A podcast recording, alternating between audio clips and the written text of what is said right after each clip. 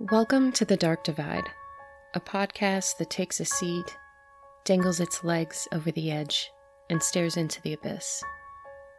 This is the story of Dorothy Jane Scott.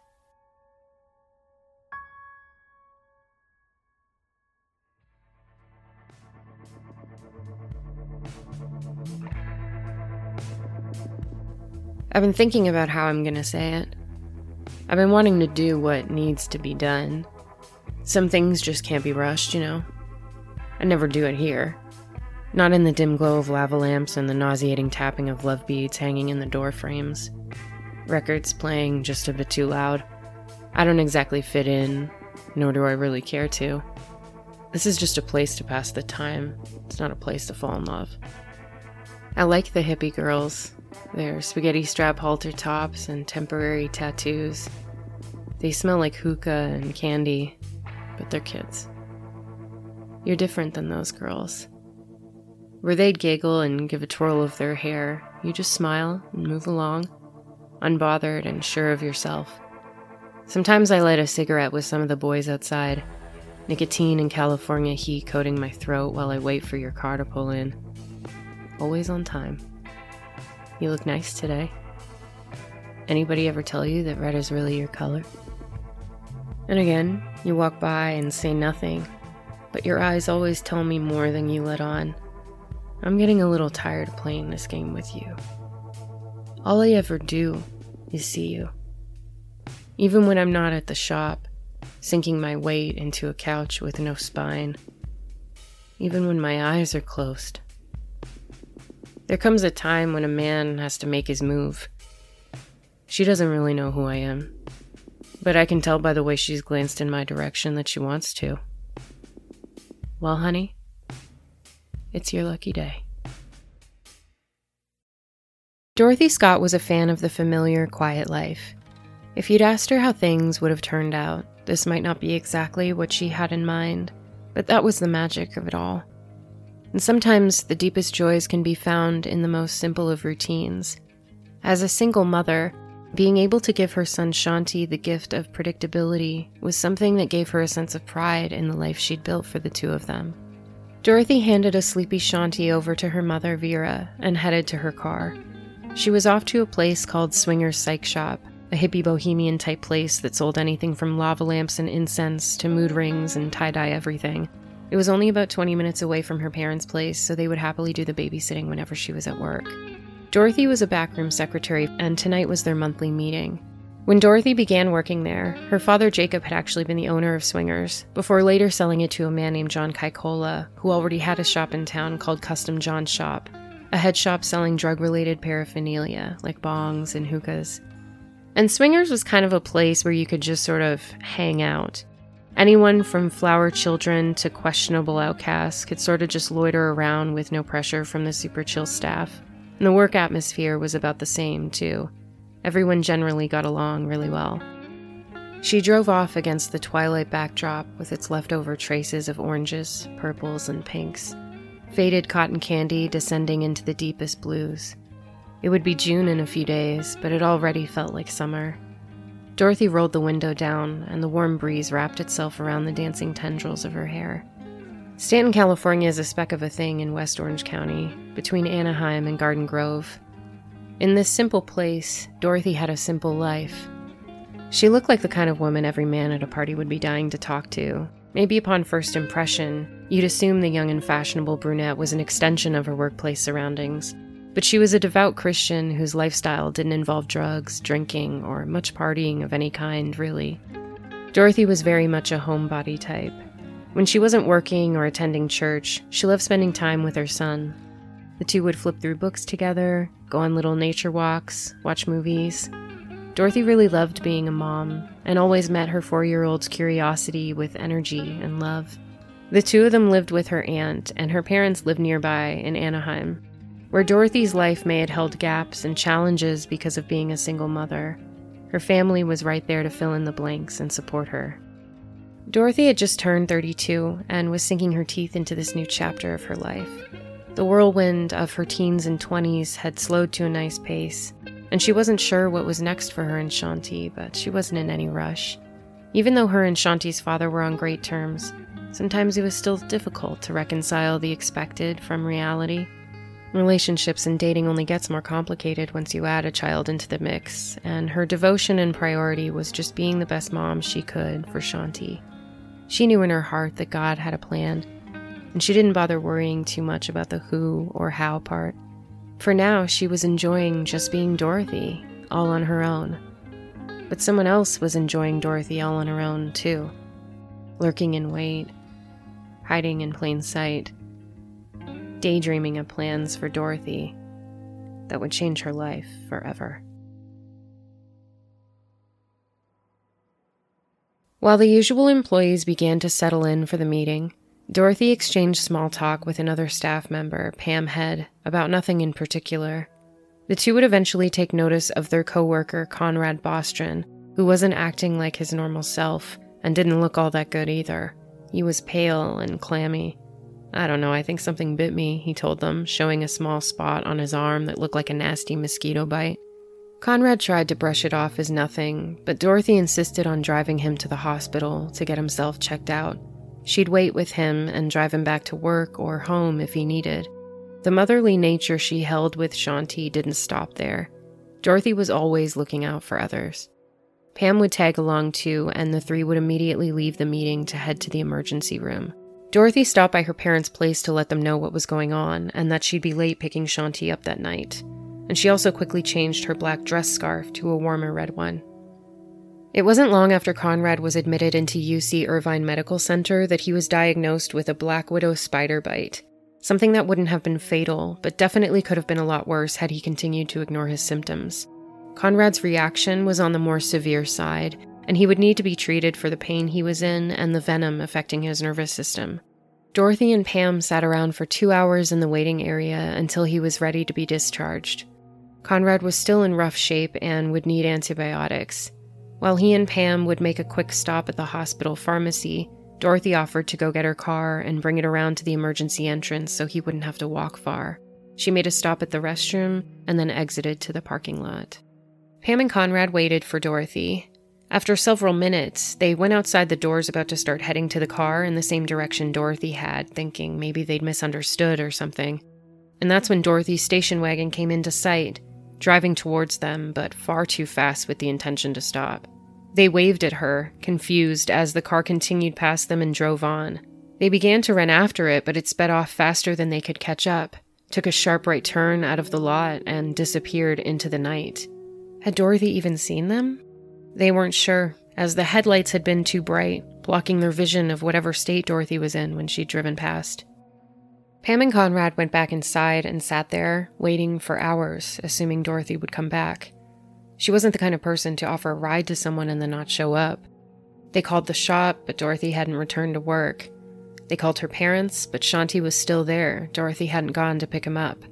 As strange as it all was, everyone still assumed there was good reason behind it all. Before the age of instant communication, time moved slower. People were less accessible through technology, and there were more reasons why you couldn't get a hold of someone. It wasn't until a few more hours passed did Pam and Conrad finally become worried enough to phone the police and report Dorothy missing. But the fact that she was a 32 year old woman who had apparently driven off from a parking lot didn't really set alarm bells off for them. It wouldn't be until 4:30 a.m. the following day that her white Toyota station wagon would be found in Santa Ana, about 10 miles from the hospital. The car had been driven into an alleyway, set on fire, and abandoned. There was no trace of Dorothy anywhere. And what had been a confusing situation just five hours before was now a kidnapping.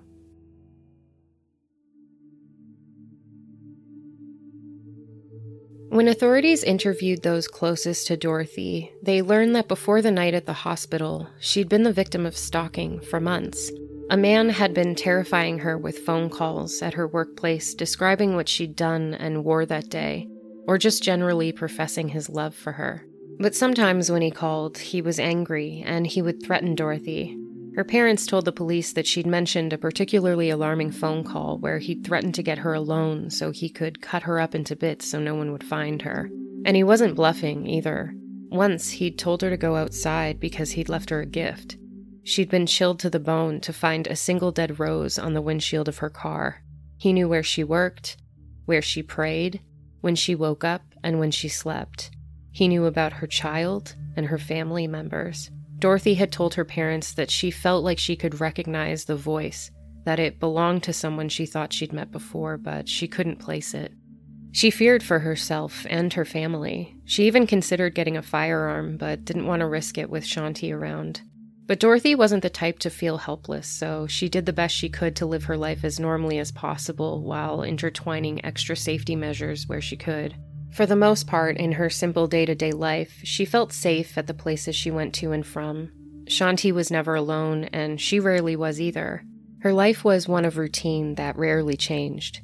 That night at the hospital, as strange and risky as the setting may seem, could have possibly been instead a golden opportunity for him. Dorothy had been completely on her own in figuring out how to handle this situation. She'd taken karate lessons as a means of self defense, but had only mastered the basics. She didn't know who this person was or what they were capable of, but what they had done wasn't enough to go to police about. Stalking itself wouldn't even be established as a crime until 10 years later, in 1990, after several high profile cases in California would change the definition of danger that doesn't always involve physical harm. Within three years, every other state would follow suit and create stalking laws as well. New amendments and definition expansions are added constantly to continually cover the wide scope that is harassment of all forms. The police advised the family that it would be best to keep the media out of the mix. They wouldn't want to tip off the abductor or share too many details that only they would know. Even though it went against everything in their gut instinct to get Dorothy's name and face out there for anybody who could remember something from that night or anyone who might have seen her vehicle, they complied. After a week of suffering in the not knowing about their daughter, Vera received a phone call, a man's voice on the other end asking if she was related to Dorothy Scott. After she said yes, he told her, I've got her, and hung up the phone.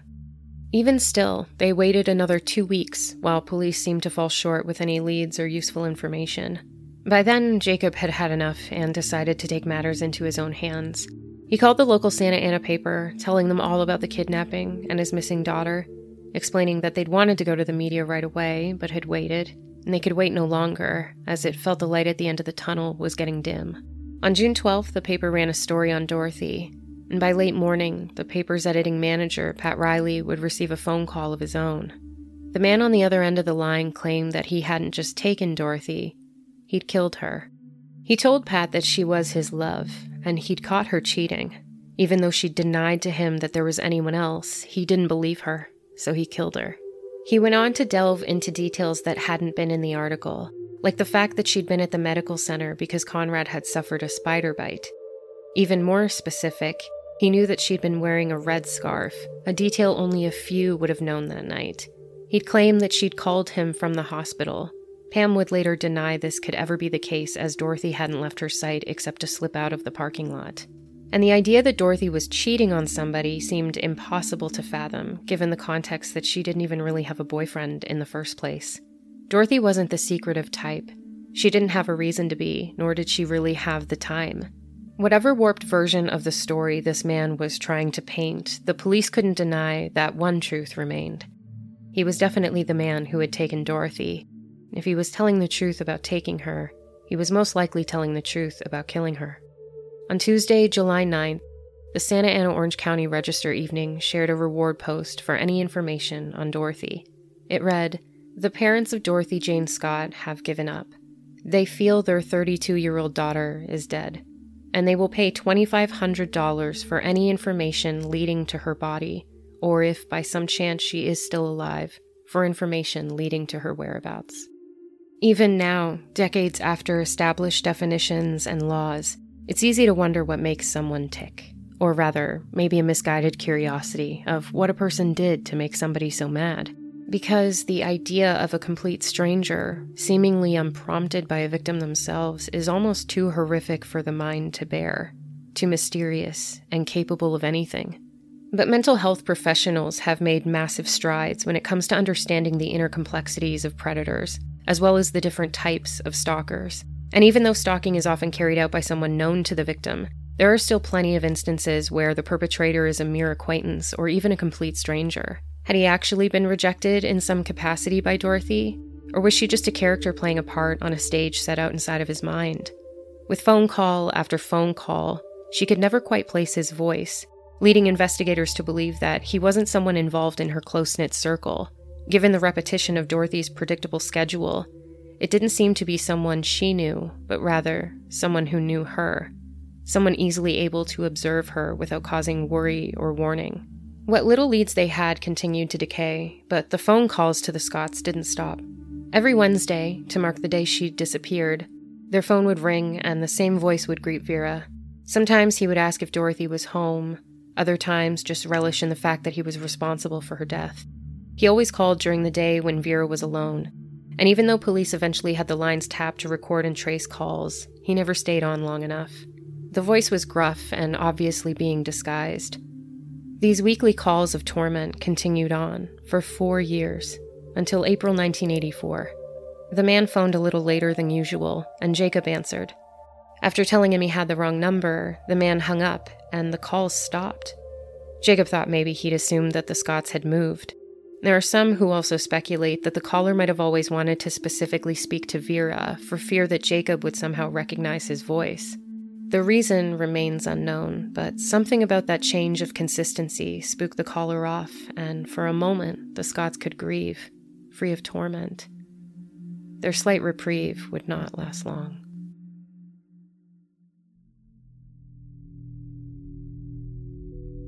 On the morning of August 6, 1984, a construction worker digging in an area around 30 feet from the Santa Ana Canyon Road discovered human remains.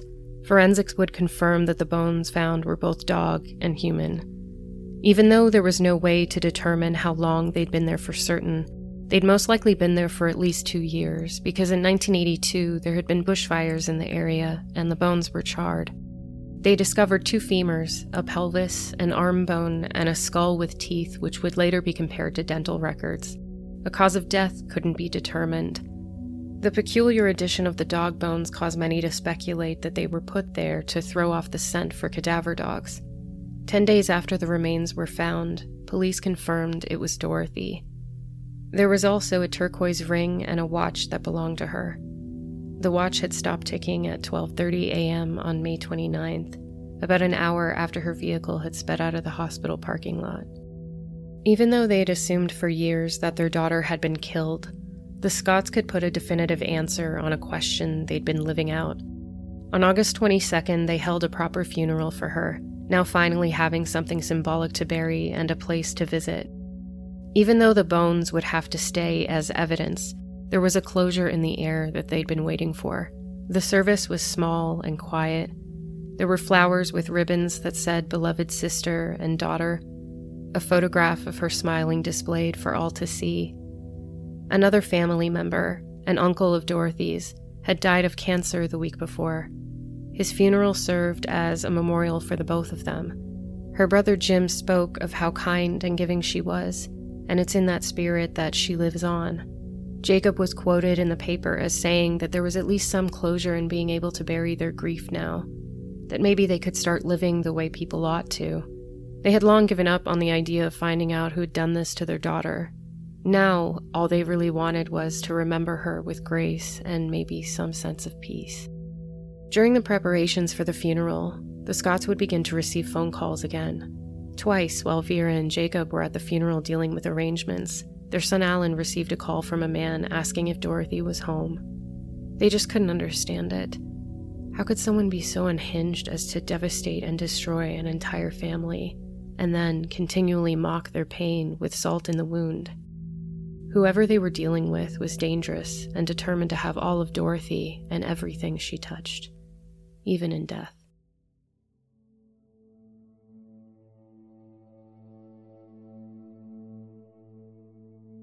It wasn't that the police didn't have anything to go on, but what they did have amounted to very little. Those closest to Dorothy were easily cleared, along with Shanti's father, Dennis Terry, by all accounts, they had a peaceful co parenting relationship with no hard feelings between them. Dennis wasn't local to Stanton, although he had been in town a few days before Dorothy's disappearance to visit his son. He'd flown back home to Fair Grove, Missouri, and called the night Dorothy went missing. Jacob had told him he would keep him updated on her whereabouts, and later in the evening, when he called him back, Dennis answered. Even Pam and Conrad also became suspicious to some over time, grasping at straws, thinking maybe there was more to their story, that they would have had enough time with her to carry out the crime.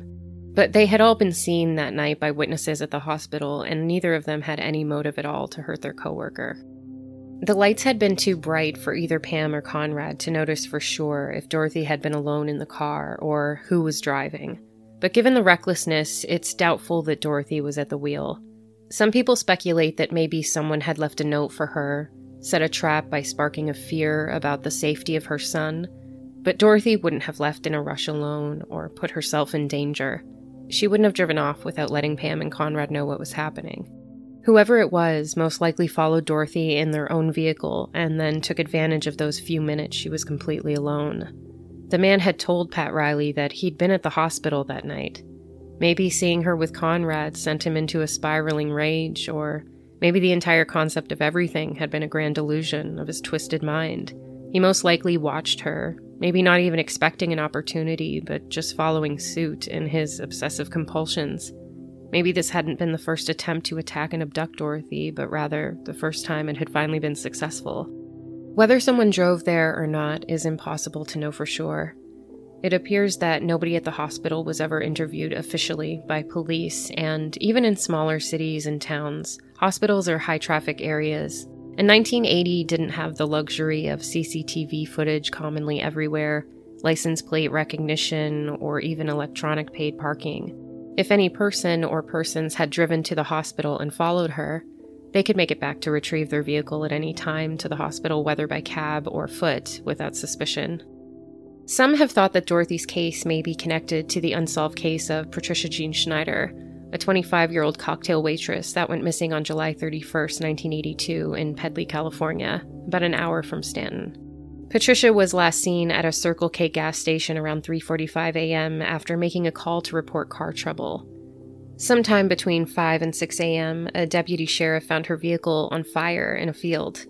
There's never been any suspects besides two sandy haired Caucasian males observed by the gas station clerk around the same time that she'd been there. Patricia still has not been found to this day. Years after his mother's death, Shanti will learn of speculation involving a man named Mike Butler.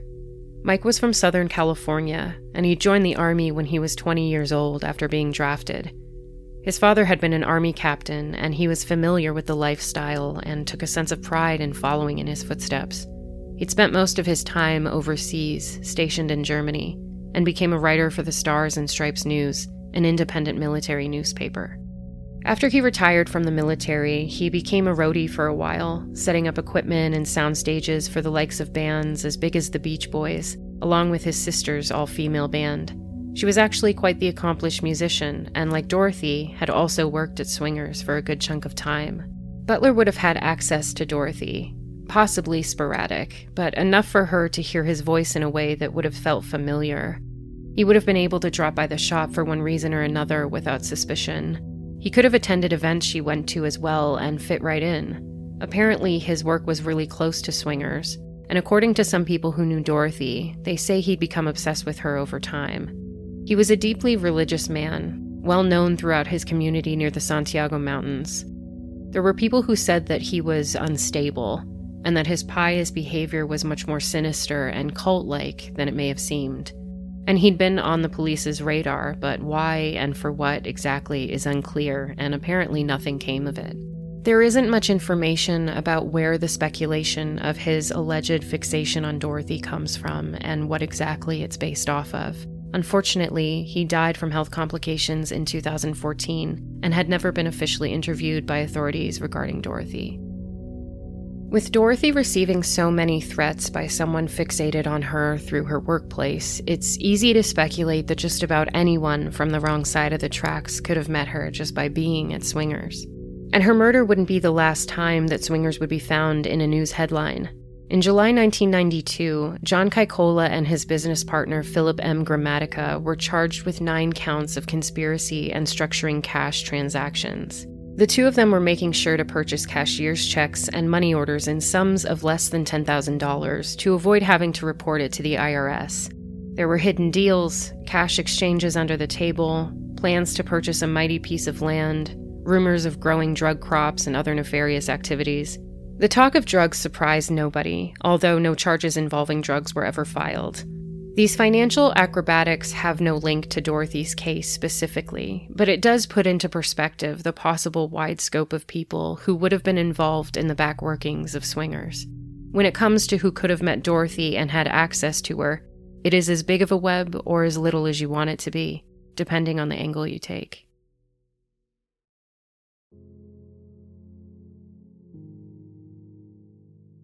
Jacob Scott passed away on Dorothy's birthday in 1994. One of those strange and swift symbolic gestures of the universe that doesn't have a definition, but certainly holds so much meaning. Vera Scott passed away in 2002 after 22 years of hoping for answers. With naive favor, it's nice to think that maybe they both have them now. But why is it that sometimes these things work out perfectly in the worst way? How is it possible to sit with the lack of salvation? And even if the answers come, how could it ever undo the cosmic orchestra of chaos that burst through the seams that night? There is never justice if there is no way to steal back what is yours. Grief never dies, it just transforms its shape and sound, like a severed telephone wire, the empty tone of a receiver off the hook, a permanence that lingers. We want someone to blame, a story to stitch together between the start and the finish. We dig for a warning sign, a missed detail, an escape route from the madness that takes without reason or permission. It must be here, somewhere. But instead of a maze, it's a labyrinth. No matter which way you take, all roads lead back to a moment that may have been inevitable and waiting to happen because everything keeps happening. Like the way living in kindness and presence was effortless for Dorothy, life had no off switch to pause for reprieve. A person can only hold their breath for so long. It's both a burden and a gift, this ability to forget everything except what's right in front of us. But in between the details of the day to day are the unfinished stories that hold us in suspension. These missing faces of strangers that, for a split second, feel like lost parts of ourselves. And maybe, if we could just find a way to lasso the ending and bring it closer to us, we could quiet the restless ache inside of what is forlorn, forgotten, but also somehow free.